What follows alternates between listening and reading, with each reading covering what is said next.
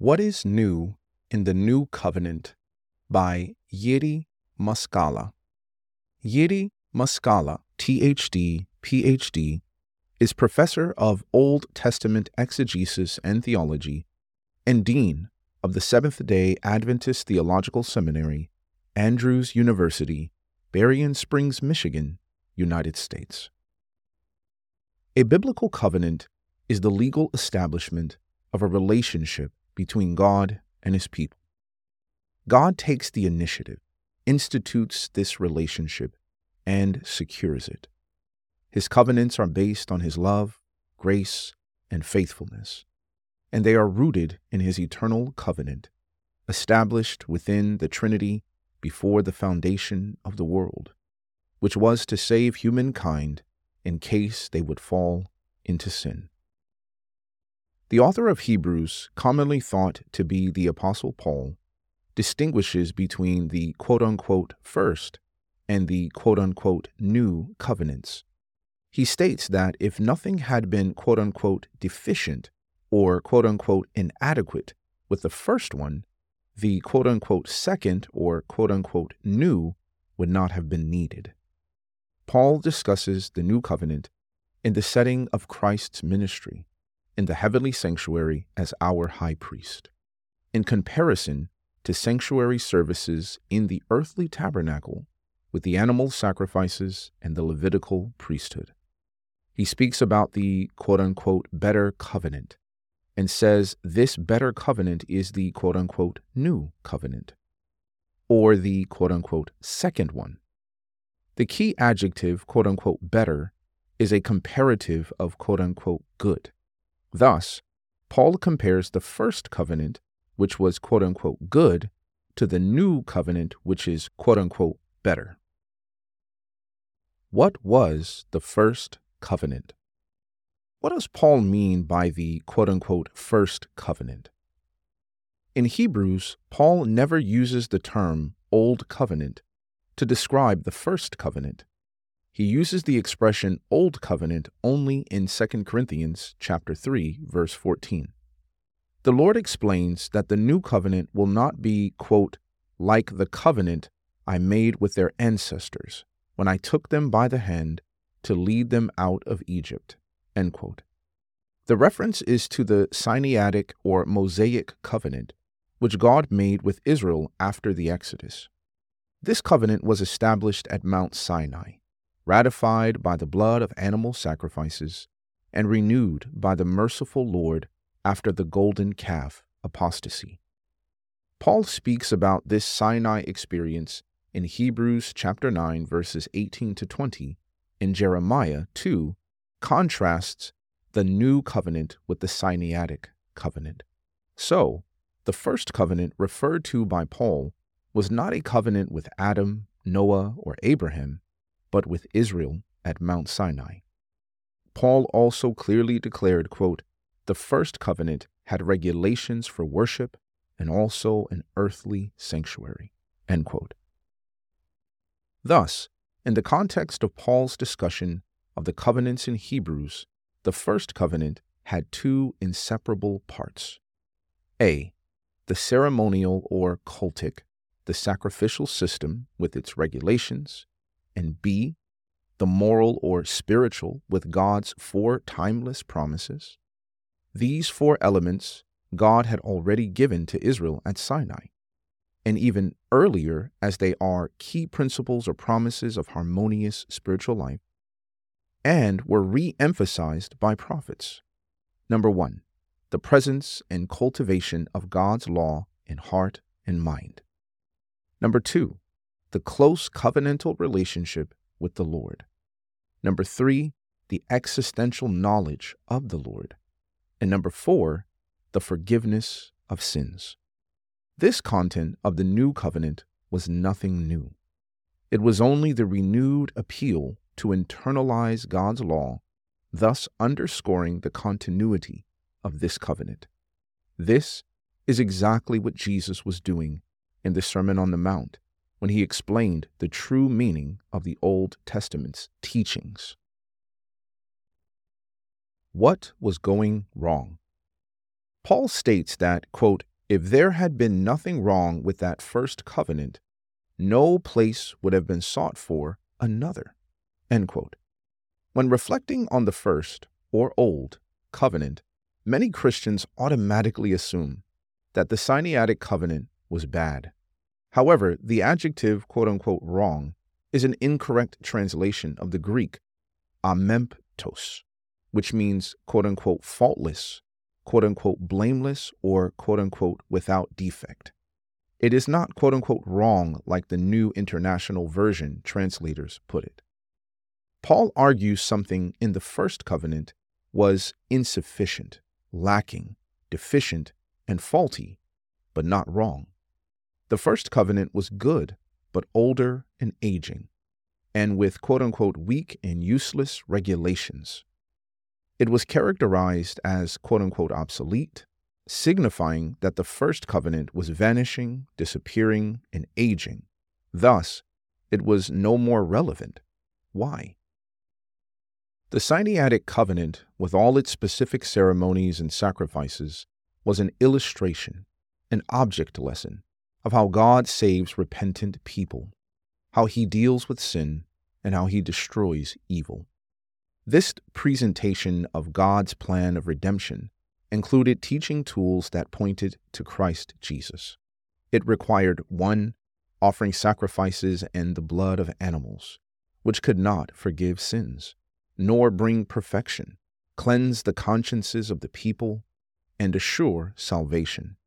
Number two, the services of the priests, who were sinful and mortal and, consequently, repeatedly needed to sacrifice for themselves as well as for the people.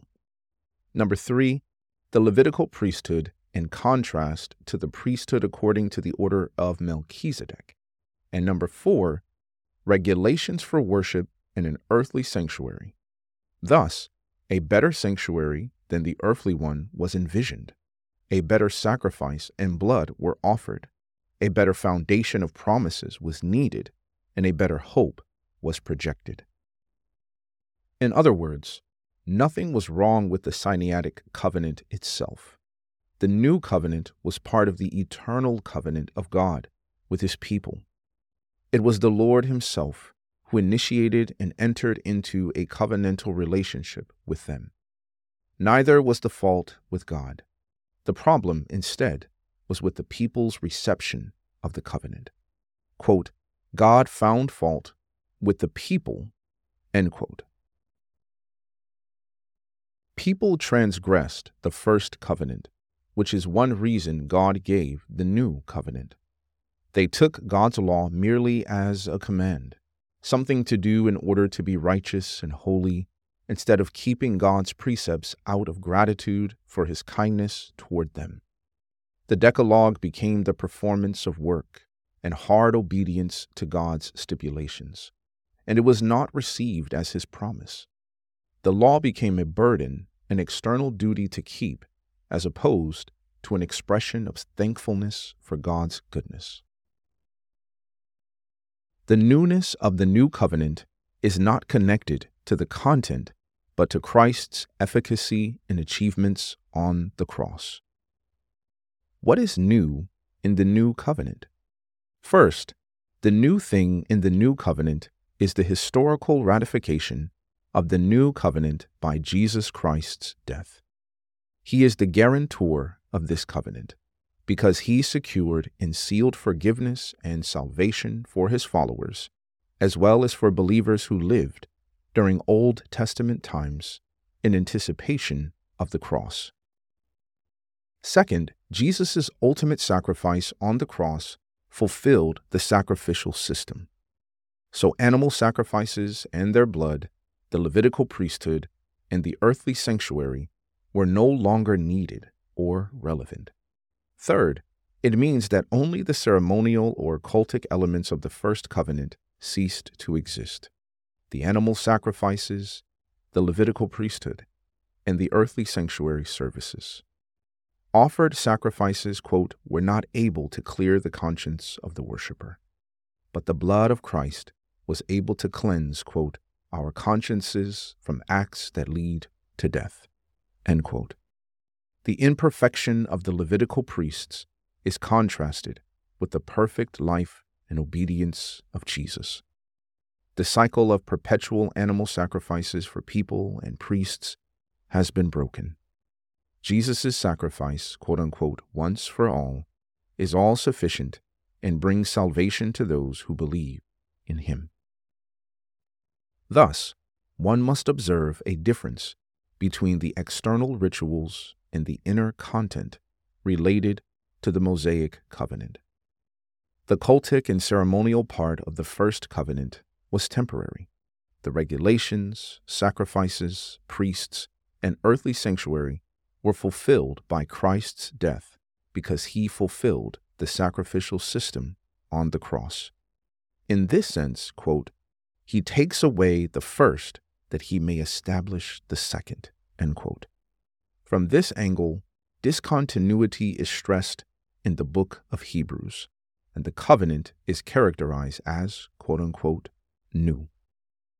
However, as for the content, nothing is new in the new covenant because the same four principles or promises are present in both covenants. The law in the new covenant is not abrogated but instead internalized, even as it was in the hearts of the Old Testament believers. God's law is put into the heart with loving, knowledgeable consent. Perfect obedience is only through Christ, and in Him it is given to believers. This perspective underlines the continuity of the four foundational aspects of the Sinaitic covenant. The term new should be translated as quote unquote renew in the given biblical context. It points to the renewal of the original intent of the covenant God made with his people, as well as to its continuity. Historical reality. The newness of the new covenant is not connected to the content, but to Christ's efficacy and achievements on the cross, where he ratified the covenant by sacrificing his life as a ransom for us, thus becoming the guarantor of the new covenant. He is, quote, the mediator of the new covenant, end quote, that believers in every historical era can receive the, quote, the promised eternal inheritance, end quote. He offered his life once for all as a better sacrifice that secured forgiveness of our sins. What was done in anticipation in the Old Testament is now historically secured. Christ died, quote unquote, once for all, not repeatedly as it was with the death of the animals that could not secure forgiveness. They were only pointing to the forgiveness available through Jesus Christ. Although we are no longer under the obligations of the earthly sanctuary, God's promises are the same in both covenants. Knowing God personally, experiencing forgiveness of our sins, and receiving eternal life. Before the reality came through Christ Jesus by the Sinaitic covenant, God gave the Israelites the illustration of the plan of redemption as an object lesson so they could understand the terrible nature of sin and how God saves repentant sinners. The new covenant is built on a better sanctuary, a better sacrifice, a better priesthood, and better promises.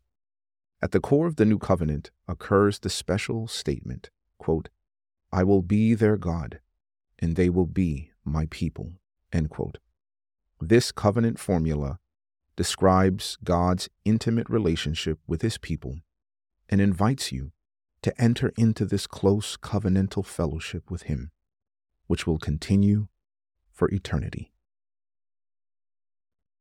For bibliographical and biblical references on this article, and for much more content for pastors and church leaders, please visit ministrymagazine.org.